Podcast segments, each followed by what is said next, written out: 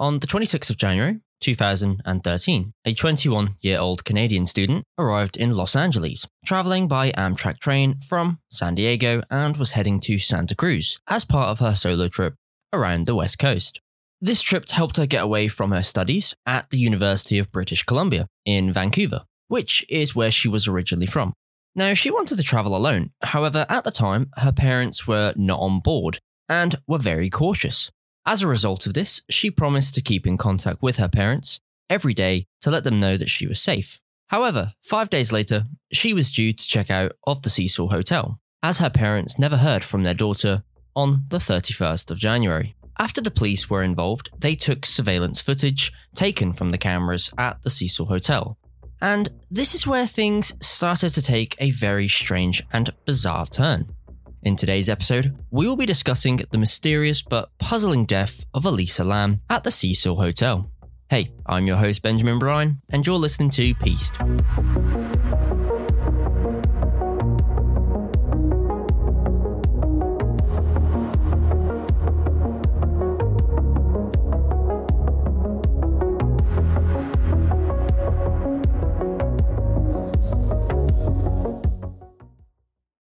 The Cecil Hotel in downtown Los Angeles, California, is well known not for its nearly 100 year history or its gorgeous lobby, but for the numerous catastrophes and fatalities that have occurred there. According to Esquire, it was dubbed America's Hotel Death.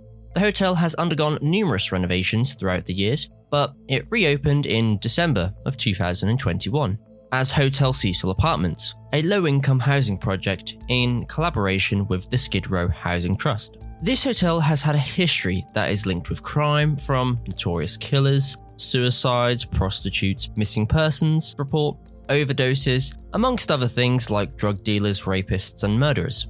Loy Lester Smith designed the Cecil Hotel, which was built by William Banks Hanner. According to the US Bureau of Labor Statistics, it cost over $1 million to build back then, which would be over $21.2 million now. The 14 story, 700 room structure on Main Street in Los Angeles, California, between 6th and 7th Street, was designed to be a luxurious destination for international merchants and middle class tourists. However, when the Great Depression struck in 1929, the hotel's fortunes fell. It rented out affordable rooms for both short and long term stays and residents had single rooms but shared toilets with other guests in this unique hostel style layout.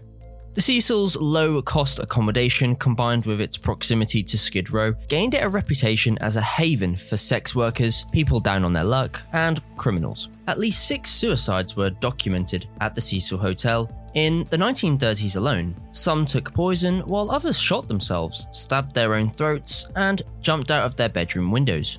Army Sergeant Louise Borden, for example, slit his throat with a razor in 1934. Roy Thompson of the Marine Corps jumped from the top of the Cecil Hotel and was discovered on a skylight of a nearby building less than four years later. The following decades saw an increase in violent deaths. While natural disasters and suicides have contributed significantly to the hotel's death toll, the Cecil Hotel has served as a temporary residence for some of America's most shocking murders. During much of his horrifying killing spree in the mid 1980s, Richard Ramirez, popularly known as the Night Stalker, stayed in a room on the top floor of the hotel. After killing someone, he'd discard his bloodied garments in the Cecil Hotel's dumpster and walked into the hotel lobby completely naked or sometimes even in his underwear, none of which would have raised an eyebrow, says journalist Josh Dean. Since the Cecil in the 1980s was absolute unmitigated chaos, not just that, but in 1991, the hotel was also home to an Austrian serial killer, Jack Unterweger, who strangled prostitutes with their own clothing. According to rumours, he chose the hotel because of its ties to Richard Ramirez. Because prostitutes frequented the neighbourhood around the Cecil Hotel, Unterweger stalked the area repeatedly in search of victims. Unterweger even claimed to have dated one of the prostitutes he is suspected of killing, who vanished just down the street from the hotel. While some of the incidents of violence in and around the Cecil Hotel may be tracked back to recognized serial killers, others remain unexplained. To name just one example, Goldie Osgood a local woman well known in the region, was discovered dead in her ransacked Cecil room. She had been raped before stabbed and beaten to death, even though one suspect was discovered roaming around with blood stained clothing nearby. He was eventually cleared, and her killer was never prosecuted. Yet another unsolved case of terrible violence at the Cecil Hotel. Such violent stories aren't just a stuff of the past. Several decades after Elizabeth Short's death, one of the most puzzling deaths ever to occur at the Cecil Hotel occurred in 2013. Elisa Lam, a Canadian college student, was discovered dead three weeks after going missing within the hotel's water tank on the roof. After the hotel guests complained about low water pressure and a strange taste in the water, her naked body was discovered. Even though officials considered her death an accidental drowning, critics believed otherwise. So, Elisa Lam was born on the 30th of April, 1991. Lam's family moved to Burnaby, British Columbia, and founded a restaurant. She was a 21 year old student at the University of British Columbia. She liked the idea of blogging as she started another blogging page, which mainly consisted of photos and quotes related to fashion, with some being Lam's own quotes, which were on Tumblr at the time. She was diagnosed with bipolar disorder and depression, and she had been prescribed certain medication for her mental health issues. Now, Elisa Lam wanted to travel to Los Angeles, so on January the 26th, 2013, she did just that, traveling up by Amtrak, staying at the Cecil Hotel, popularly known as Stay on Main, which is in downtown Los Angeles. Now, this hotel has a pretty shady past. However, on January the 31st, 2013, a video of Lam acting abnormally in a hotel elevator was released on February the 13th as part of the police investigation.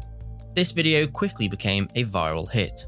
David and Yina Lam, her parents, who had been in contact with their daughter, daily, swiftly reported her missing and Elisa Lam's possessions had been left in her room, including her wallet, ID, and laptop.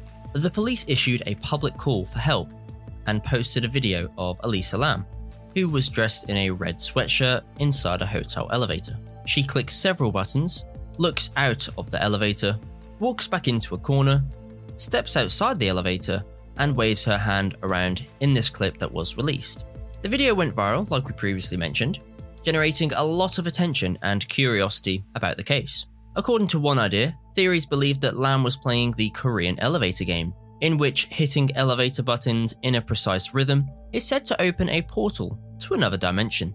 In the video, she punches a few buttons and appears to be hiding in the elevator's corner, poking her head out and even stepping into the hallway. She then re enters the elevator, punching a few more buttons before exiting once more, pointing and moving her hands and arms around in a strange and trance like manner. She finally steps out of the elevator for good and walks down the hallway. It was the last time Elisa Lam was seen alive, and because of her odd character, the surveillance footage has become an important part to Lam's case. Not only that, but the conspiracy theories that have surrounded it as well. Lam's behaviour in the video is odd, but that isn't the only thing. Others feel the camera was tampered with, claiming that the video was sped up in some places and that the timestamp was concealed in others. But there are a few unsolved and unanswered questions as well. I mean, why did the hotel doors remain open for so long? Despite Lam apparently pressing a number of buttons in an attempt to move the elevator. Was Lam having a conversation with someone who was not visible to the camera? Or was she having a hallucination? What transpired after the events of the video that led to Lam's death in a water tank? And what happened after that? We don't know. We most likely won't know. I don't think we will get an answer for all of the questions. However, there is a theory that it is believed that Elisa Lam was pressing the hold button when she re entered the elevator, therefore holding the elevator for two minutes, according to sources. But you have to take into consideration at this time if, if you're having a mental breakdown or worrying, stressing about an issue, then Elisa Lam may have not realised she pressed those buttons as she may have been distracted or not paying attention so, now that the case is progressing, maintenance worker Santiago Lopez discovered Elisa Lam's body floating in one of the hotel's water tanks on February the 19th, 2013, two weeks after authorities released the footage. Lopez discovered the problem after responding to hotel's guests' complaints about poor water pressure and a strange flavour in the tap water. The tank in which Lam's body was discovered had to be drained fully and then cut open from the side to retrieve her body. According to a statement from the Los Angeles Fire Department, nobody knows how Lam's body ended up in the hotel's water tank, floating lifeless next to the exact clothes she wore in the CCTV video, or if anyone else might have been involved. The hotel staff told authorities that Lam was always seen by herself around the hotel premises. As mentioned earlier, Elisa Lam is seen entering the elevator wearing a red hoodie, black shorts, and sandals. Again, this is the identical outfit that were discovered in a water tank on the hotel's roof, along with Lam's body just days after the video was posted, and her death was ultimately judged to be the result of unintentional drowning. However, the circumstances surrounding her death remain unknown. Following the findings of Lam's body, the inquiry into her death resumed. Only hotel staff were supposed to have access to the roof, as an inside stairwell to the roof had a locked door with an alarm that was claimed to be functional and should have notified workers if it was unlocked. The roof was also accessible through at least one fire escape. The coroner determined Lam drowned by accident after investigating more. Her body showed no signs of physical damage, and no substances that could have led to her death were discovered in her system. Now, Lam's bipolar disorder was cited in the coroner's report as a serious factor that contributed to her death. The main investigator from the case gave a deposition because of Lam's parents' lawsuit against the hotel. In my opinion, she went off her medicine, and in her state, she found her way onto the roof and into the water tank, Detective Wallace Tennelly said. The investigator also stated in the deposition My colleague and I tried to figure out how someone could have put her in there without leaving prints, DNA, or anything like that. And it's tough for someone to do that without leaving prints, DNAs, or anything. As a result, she climbed in by herself. Now, coming back to the autopsy report. So, when the autopsy results in Lam's case were released, it just added to the confusion, so Lam had consumed a number of medicines, most likely medication for her bipolar disorder, according to the toxicology report. Her body, however, showed no signs of alcohol or illegal substances. Investigators began going through any evidence they could discover soon after the toxicology report was released, in the hopes of unraveling the mystery surrounding Elisa Lam's death. Now, a Reddit sleuth with a clear interest in medicine for example, uploaded a summary of Lam's toxicology report online. The breakdown pointed out three key observations. Number one, Elisa Lam took at least one antidepressant that day. Number two, Elisa Lam had taken her second antidepressant and mood stabilizer recently, but not that day. And lastly, she had not taken her antipsychotic recently. So, these findings revealed that Lam, who was diagnosed with bipolar disorder and depression, may or may not have been taking her medication. It's an essential fact to keep in mind because using antidepressants to treat bipolar disorder can lead to manic side effects if done improperly. This small piece of information has piqued the interest of several sleuths, who have speculated that could be the case of Lam's unusual conduct in the elevator.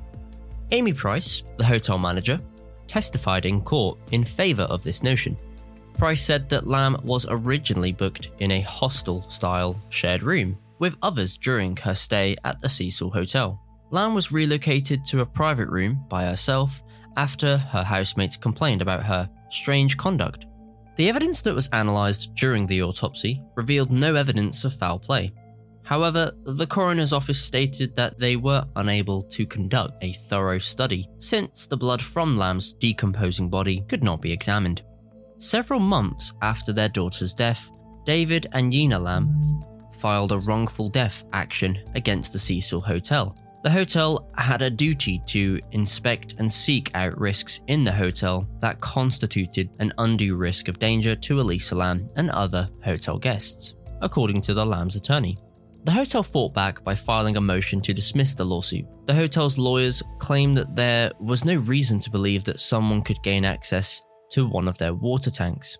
So, according to a court testimony from the hotel's maintenance personnel, the first person to uncover Lam's body, Santiago Lopez, detailed the amount of work he had to put in just to find her. Lopez claimed to have taken the hotel's elevator to the 15th floor before ascending the stairwell to the roof.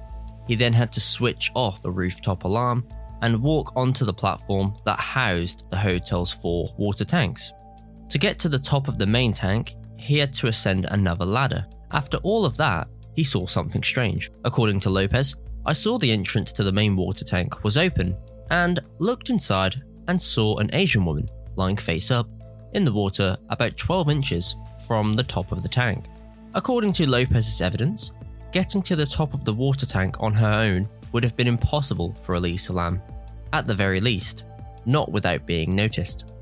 Pedro Tovar, the hotel's chief engineer, also stated that accessing the rooftop where the hotel's water tanks were located without setting off the alarm would be impossible. Only hotel staff would be able to properly deactivate the alarm.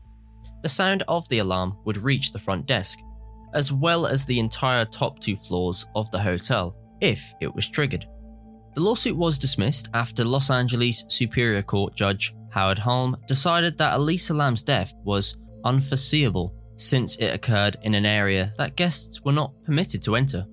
Although the investigation may be closed, I'm not sure if I would class the case as being solved, as there are some bizarre parts to the case and many unanswered questions. A reconstruction of Lam's death reveals some puzzling aspects. Lam would have needed to get to the hotel roof unobserved, perhaps through a locked and alarmed entrance or a fire escape on the side of the building. To enter the water tank on her own, she would then have needed to scale a 10 foot ladder on the tank's edge after clambering onto the water tank platform. Before entering, she would have had to open a large water tank lid, and evidently undressed at some point since when she was found, her corpse was naked and her clothes were in the tank with her. With this case, I think it's very hard to pinpoint the responsibility because there are so many factors. Although each party can blame each other, we wouldn't end up getting anywhere. Elisa Lam could have experienced some issues, which ended up leading to the accidental and tragic death of Elisa Lam. Even if the alarms were working or not, the employees and managers working at the Cecil Hotel are not going to think someone is up on their roof, let alone their water tank. The only reason they managed to find Elisa Lam was due to everyone complaining that there was an odd taste to the water and that there was an issue with the water pressure. Though the investigation is closed, I must agree that it is fascinating and odd at the same time. However, the medical examiners had labelled her cause of death as undetermined until three days before the autopsy report was published, when they altered it to accidental, according to the wiki.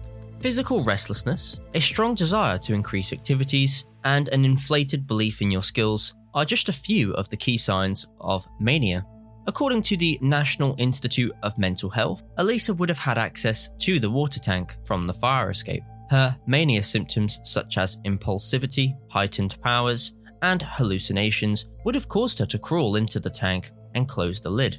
Who knows what she was thinking about or dreaming about as she climbed inside that tank and shut it? There are a lot of unanswered questions, and I think there always will be unanswered questions, especially around this case and given the mystery behind it, despite the case being solved. It was a tragedy for what Elisa Lam had to go through, in that time when she could have been having hallucinations and or even mental health issues. It would certainly have a bad effect on Elisa Lam, and even so with the elevator video.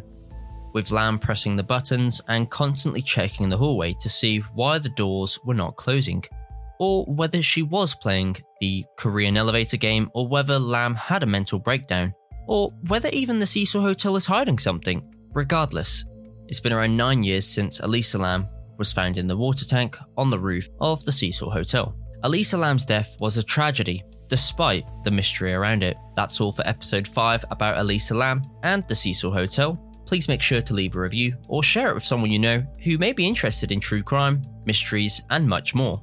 And don't forget to follow our social media, which is PeastPod on Twitter, Instagram, and TikTok for other types of content. In the meantime, I hope you enjoyed this episode Take care, and I'll see you next month for another episode of Peace.